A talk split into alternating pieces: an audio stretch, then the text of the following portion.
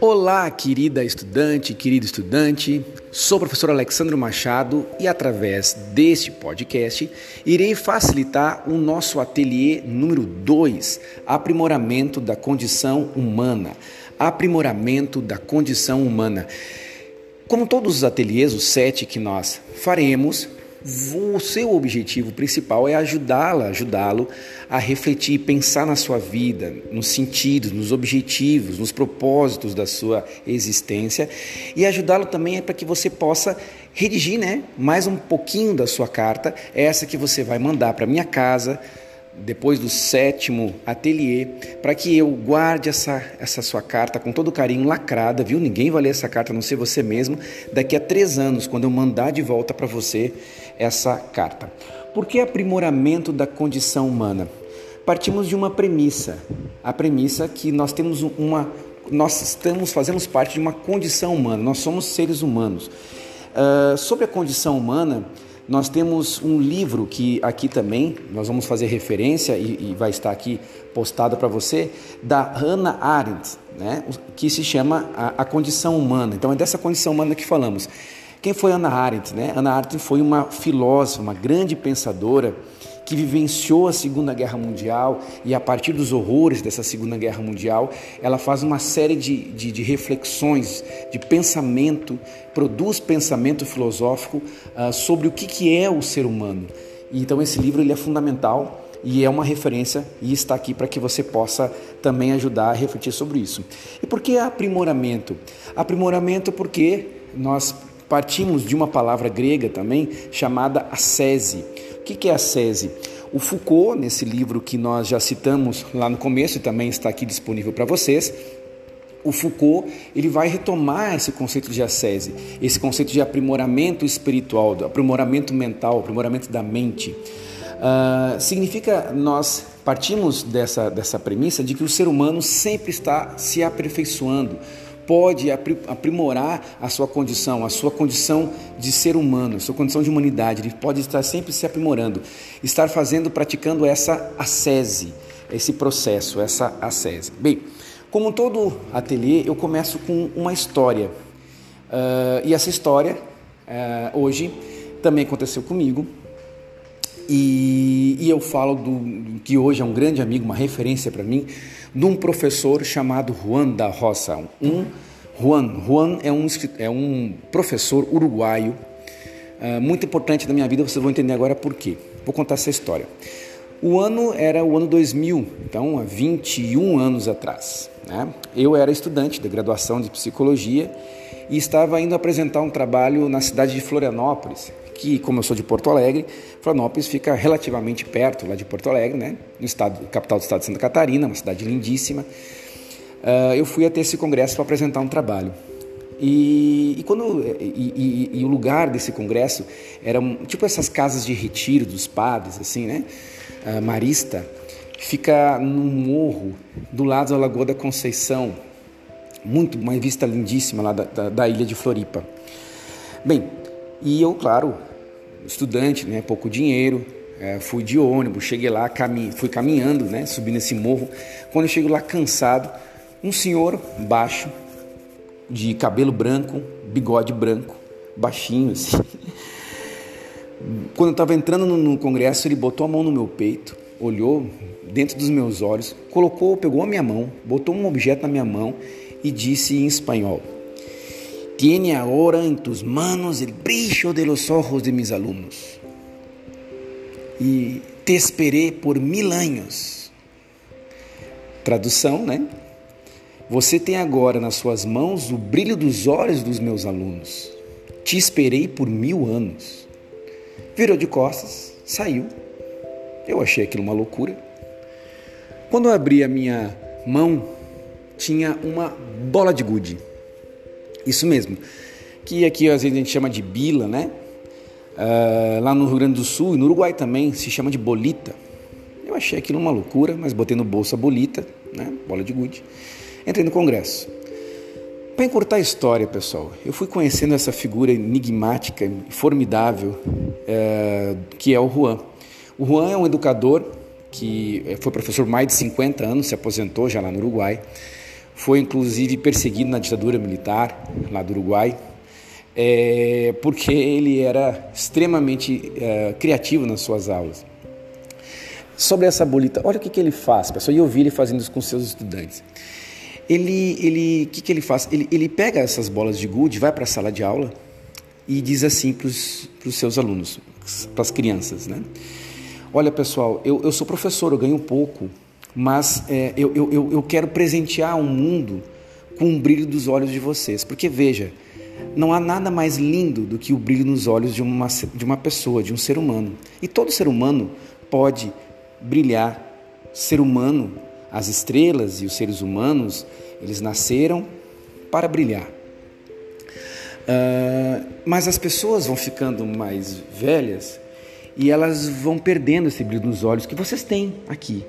Então, o que, que eu quero que vocês façam? E ela faz isso. Ele, ele dá uma bola de gude para cada criança e diz assim: olhem bem para essa bola e emprestem para esta bola o brilho dos olhos de vocês. Porque eu vou botar nessa, nessa sacolinha aqui e vou sair pelo mundo entregando para as pessoas o brilho dos olhos de vocês.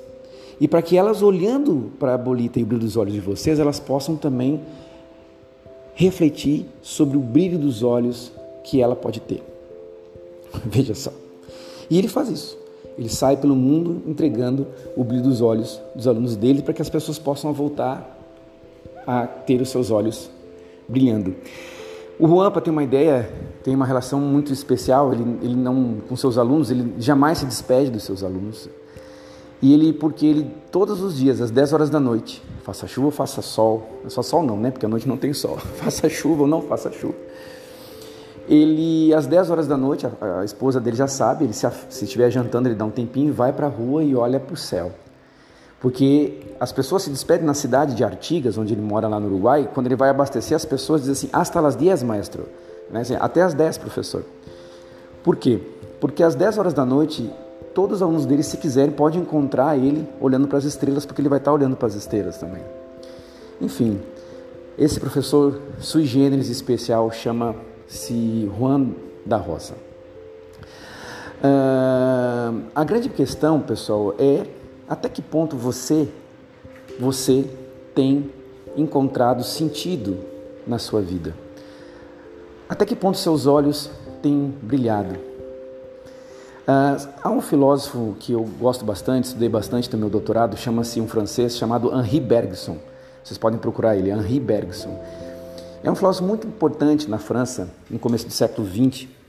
E o Bergson ele tem, por exemplo, uma distinção entre objetivo e sentido da vida. Objetivo é uma coisa que você tem antes. Eu quero chegar lá. Uh, uh, você vai pensar aqui no seu projeto de vida, você vai ter objetivos na sua vida. Sua carta vai apontar objetivos que você quer com certeza para daqui a três anos. Agora, o sentido da sua vida você não tem como ver antes. O sentido é algo contemplativo. Os objetivos de vida, eles nos colocam em movimento para caminhar. Os sentidos da vida eu encontro quando eu paro ou quando a vida me faz parar para que eu possa reencontrar os sentidos do que eu faço. Uh, então é muito importante eu olhar para os sentidos que a vida tem. Né? Por exemplo, eu nunca caso com alguém para que pensando que vai acabar, é claro, né? um casamento. Então eu caso com alguns objetivos, com alguns propósitos, mas a vida às vezes apresenta outros sentidos. Por exemplo, não sei se já aconteceu com vocês, mas muitas pessoas já, inclusive comigo, que você às vezes está lá com uma outra pessoa já, a vida fez você, enfim, terminar um relacionamento, começar outro, e você sente, você está lá naquela hora contemplativo, depois do amor, na cama com aquela pessoa, ela deitada em você, e você, assim, muito sinceramente olha para ela e diz: A impressão que eu tenho é que tudo que aconteceu na minha vida até hoje, todos os relacionamentos que eu tive foram estavam me preparando para eu poder viver isso com você agora, né? isso eu estou encontrando um sentido daquilo ali, né? Ou seja, mas quando lá comecei meu primeiro relacionamento, eu não dizia assim, olha, o meu objetivo vai ser ficar com você, mas você só vai me ajudar a aprimorar um pouco o meu ser para que mais adiante eu encontre uma outra pessoa e lá assim no momento depois do amor eu vou encontrar o sentido da minha vida, do meu relacionamento, né? Então, os sentidos, ele é da ordem da reflexão. Na sua carta, você vai colocar propósitos, objetivos, mas o sentido da sua carta, o sentido hoje você é importante você colocar na sua carta ali qual é o sentido da sua vida hoje. Onde você encontra alegria? E aqui também o mesmo filósofo Bergson, ele faz uma distinção entre alegria e prazer. Você sabe que o prazer, e o filósofo nos lembra isso, o prazer é algo do ser vivo, né? especialmente de nós mamíferos. O prazer é algo que nos nós sentimos prazer naquilo que nos mantém vivos e mantém viva a nossa espécie. Ou seja, eu sinto prazer em comer, eu sinto prazer em beber, eu sinto prazer em descansar, eu sinto prazer em transar. Quer dizer, o prazer é fundamental, é algo muito bom e muito importante. Nós sentimos prazer na vida. Mas a alegria não é a mesma coisa que prazer. A alegria é da ordem da contemplação também. Por exemplo, é, é, é, é muito prazeroso fazer um filho. Né? Fazer um filho é prazeroso. Agora, cuidar de um filho não é só prazeroso, é trabalhoso também, é difícil, tem os seus perrengues e tal. Mas a alegria é quando, por exemplo, eu contemplo os primeiros passos do meu filho, é quando as primeiras palavras, é quando eu, sei lá, quando eu vejo a formatura do meu filho. Quer dizer, isso é a alegria. Né? E a alegria não está associada necessariamente ao prazer. Há dias, por exemplo, que são difíceis e que infelizmente não são prazerosos.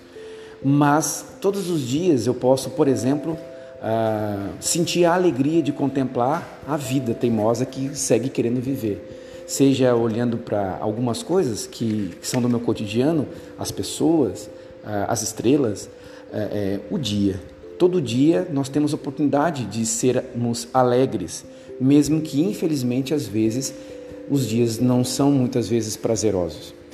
Por isso, eu gostaria que você também refletisse um pouquinho, não só sobre seus objetivos, seus propósitos à frente da sua vida, mas também aos sentidos que hoje você tem e talvez mais adiante você também pode procurar tê-lo ainda, ainda mais.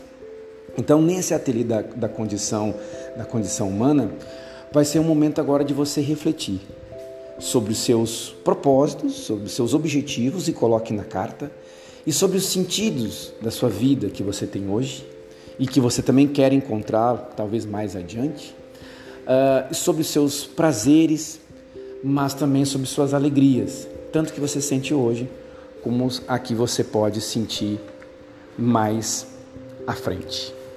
Ok?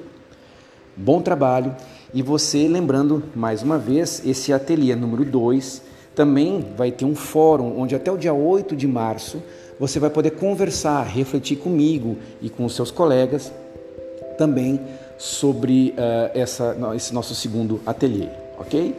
Grande abraço e até o nosso próximo episódio.